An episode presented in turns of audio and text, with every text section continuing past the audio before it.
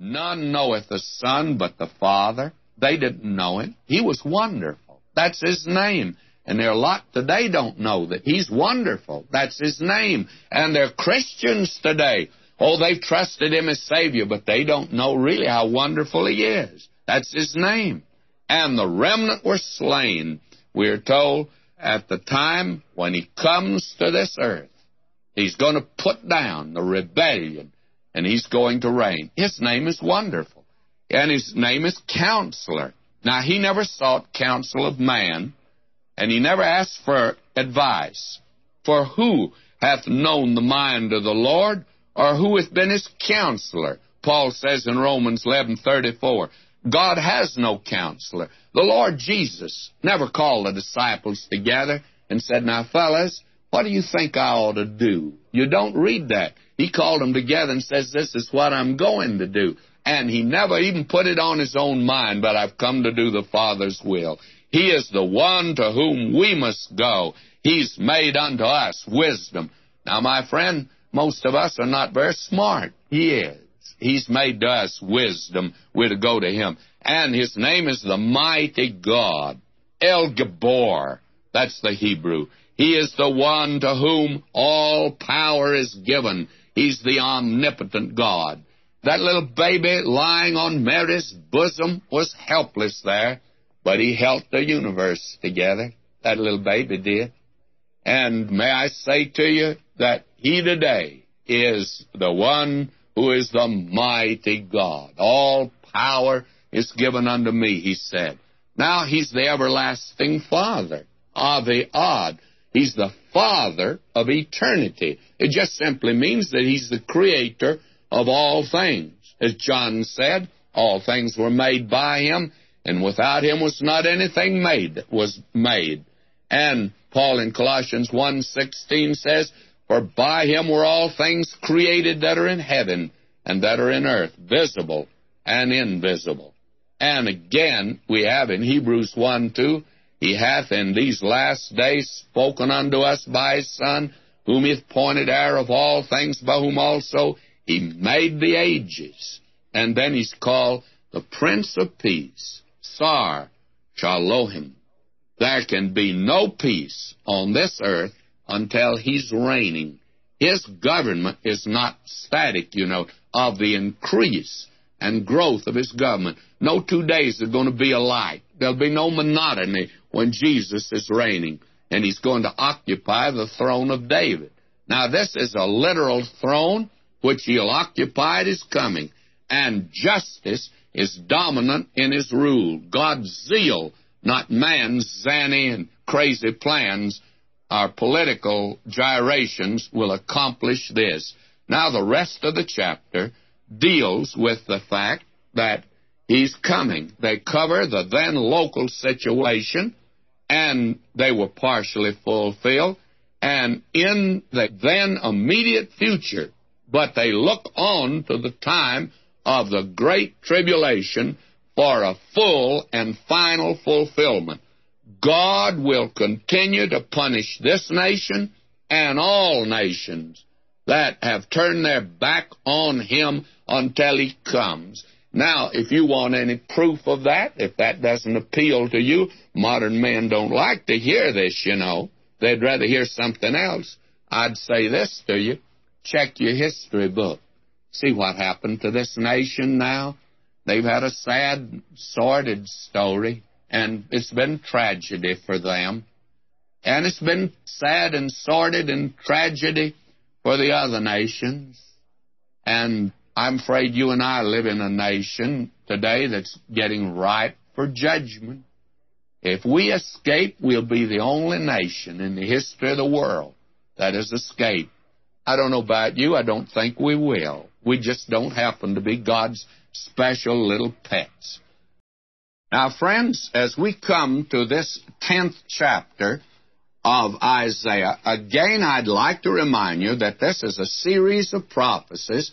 Began with chapter 7, goes through chapter 12, and they were prophecies that were given during the reign of Ahaz. and he was a wicked king. And on that black background, these prophecies are given, and in that dark moment, Isaiah speaking into a local situation, and he's looking down through the ages to the time when God is going to set up his kingdom here upon this earth. And we're going to see that as we continue on here. Now, this chapter 10 is a remarkable chapter. And I think I say that about over half of the chapters of the Bible. And I probably ought to say it about all of them, but it's certainly true of this one. And the theme here is God used the Assyrian way back yonder, over 500 years, 700 years before Christ came. And he used the Assyrian to judge Israel. But God will judge the Assyrian, and he did. And then you have here the great tribulation and the battle of Armageddon. Now, there's stated here in this chapter certain great principles and gigantic programs that are in God's dealings with man and nations. And these are all set before us here in this chapter. The chapter opens with a brief discussion on the courts of that day. The injustice of the courts of the nation are reflected in the culture of the people and the chastisement of God. And the Assyrian, we'll see in this chapter, he's a symbol and type of the future king of the north who shall come up against Emmanuel's land in the last days. Now, this prophecy reaches beyond the immediate future of Isaiah's day and it extends down to the last days of the nation Israel. Isaiah identifies the period by the designation in that day. Now, the chapter concludes with the awesome picture of the approach of the enemy from the north to the Battle of Armageddon. Now, you can see this is a remarkable chapter. So, in the first four verses, we have the judges of Israel are unjust and will be judged of God. Now, will you listen to this as we begin reading at verse 1? Woe unto them that decree unrighteous decrees. That is, that hand down an unrighteous decision. And they should represent justice, and they're not giving justice. And that write grievousness which they have prescribed. Now, these verses right here at the beginning, you may think that you're reading Plato or one of the moralists of that period and since then, because they're talking about justice. Plato had a great deal to say about that. And the one notable exception, of course, is that back of human justice is the justice of God. The judge and the throne down here are to reveal the justice of God, and they are answerable to Him. Now, will you notice verse 2? They turn aside the needy from judgment, and they take away the right from the poor of my people, that widows may be their prey, and that they may rob the fatherless. Now, this is quite remarkable, and it's very much up to date. And I think we're seeing the working out of this in our contemporary culture today. Because the condition of the courts, human courts, as they attempt to hand down justice, why, they are to mirror the justice of God. And when they don't, lawlessness abounds, and people sink into degradation. This idea of freedom today is being stretched just a little. Very candidly, I think that every criminal that's arrested ought to be given a fair trial and all that sort of thing. But my friend, in order that my wife and my daughter and my family can walk the street in peace, he'll have to be punished if he's guilty. And if a judge that is soft hearted and soft headed lets him off, he is not giving justice to me and my family and to you and your family. We are hearing so much today about justice. Well, that's what I want. And I want the criminal punished and so that I can live in safety in my home. So I can walk the street today in safety. Why? Today in our land, it's not safe for women to walk the street at night, and it's not very safe for men to in many places. Now, what is the problem? Problem is in the court. They blame the police today, and they may be to blame to a certain extent. I don't think so, but I'd be willing to make a concession for sake of argument. But I say the trouble is in your courts. And isn't it interesting that that's where God put his finger down? And then the very interesting thing here is that he talks about the needy and the poor. They are the ones that need justice today. They are the ones that need to be protected. I was very much interested in hearing one of the leading political analysts in this country today say on television that every program that has been devised to help the poor has hurt the poor. And you know what is wrong there? The only one that can give justice to the poor is God. He's the only one that can. And when a judge down here does not feel like he's representing God, then I personally I don't think he's a judge. And today we have many godless men sitting on a judge's bench. I don't know about you, but I want to say that they're in no position to judge me at all until they recognize they're representing God. I think that's one of the wonderful things about the founders of our country. I hear today so many talk about that they believe like Jefferson did.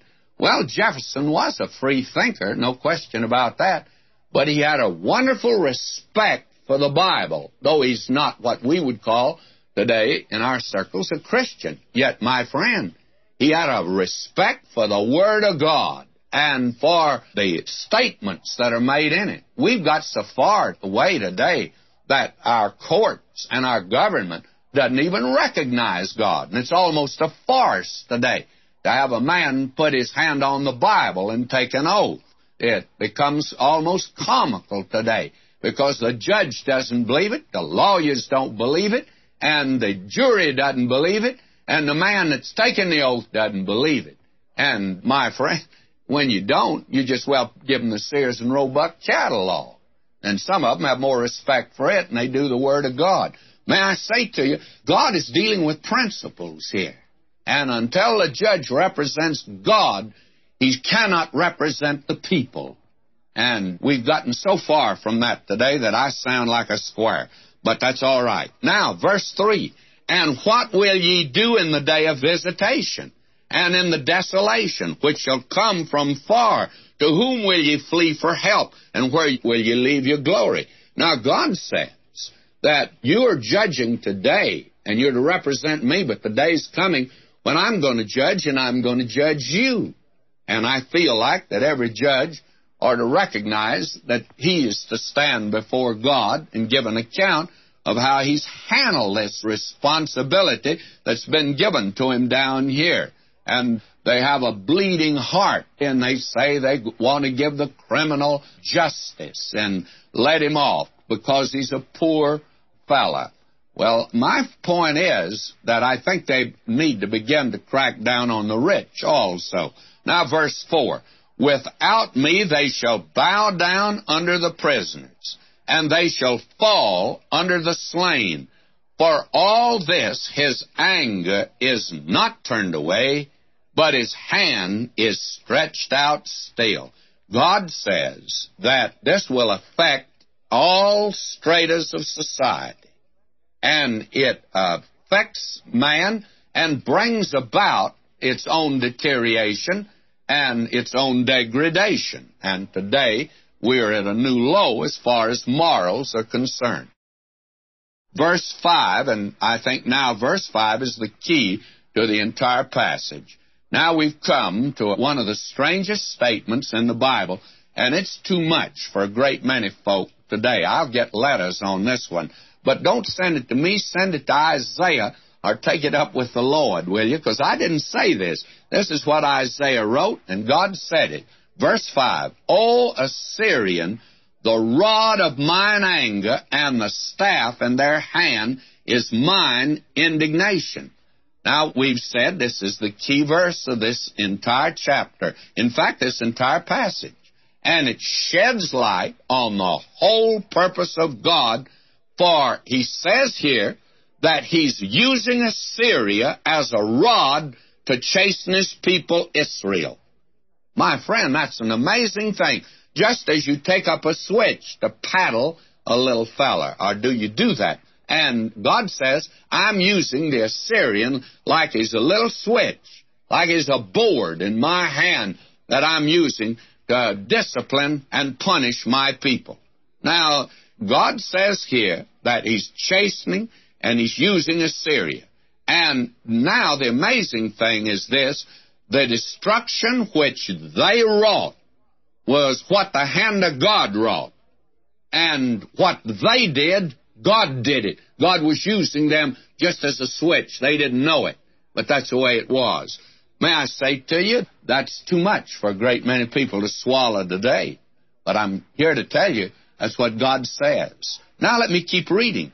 I will send him against an hypocritical nation, and against the people of my wrath will I give him a charge to take the spoil, to take the prey, and to tread them down like the mire of the streets. Now, God says that He is responsible for sending Sennacherib the Assyrian against His people and for taking the northern kingdom of Israel into captivity. And in view of the fact that the Assyrian is a symbol of another kingdom in the north that will be used of God. I'm wondering today if that kingdom might not be Russia. I think it is. Now, there are many of the expositors that believe that this has reference to the beast out of the sea in Revelation 13 and this would be the ruler in the Roman Empire. Well, I much prefer to be specific and say that it is this kingdom that I think, very candidly, is Russia today. Now, have you noticed that ever since World War II, they have won every diplomatic argument or battle. They've won the Cold War, and they have us on the rope. I wonder if God may not be using them. Somebody says, You don't mean God would use godless communism. Well, he used the godless Assyrian to spank his people, and God may be using Russia to humiliate us today, and they have done that. When we fought in Vietnam, we were not fighting the North Vietnamese, we were fighting Russia. It was a very nice, polite war, and it was a very embarrassing thing. It was tragic. It was an awful thing. May I say to you, God may be responsible for that. He may be the one that was humiliating us, trying to bring us to our senses, but didn't seem to work, did it? Now, did the Assyrian in his day think that he was a rod being used? Verse 7 Howbeit, he meaneth not so, neither doth his heart think so, but it's in his heart to destroy and cut off nations, not a few. Why, if you'd asked the Assyrian, he'd laughed at you. And if you'd asked Mr. Lenin or Mr. Stalin, or Mr. Khrushchev or Mr. Brezhnev, and say to them, say, did you know you are a rod in the Lord's hand? I think they'd give you a great big ha-ha. Why, they'd say it's ridiculous. Why, we are communists. We're against God.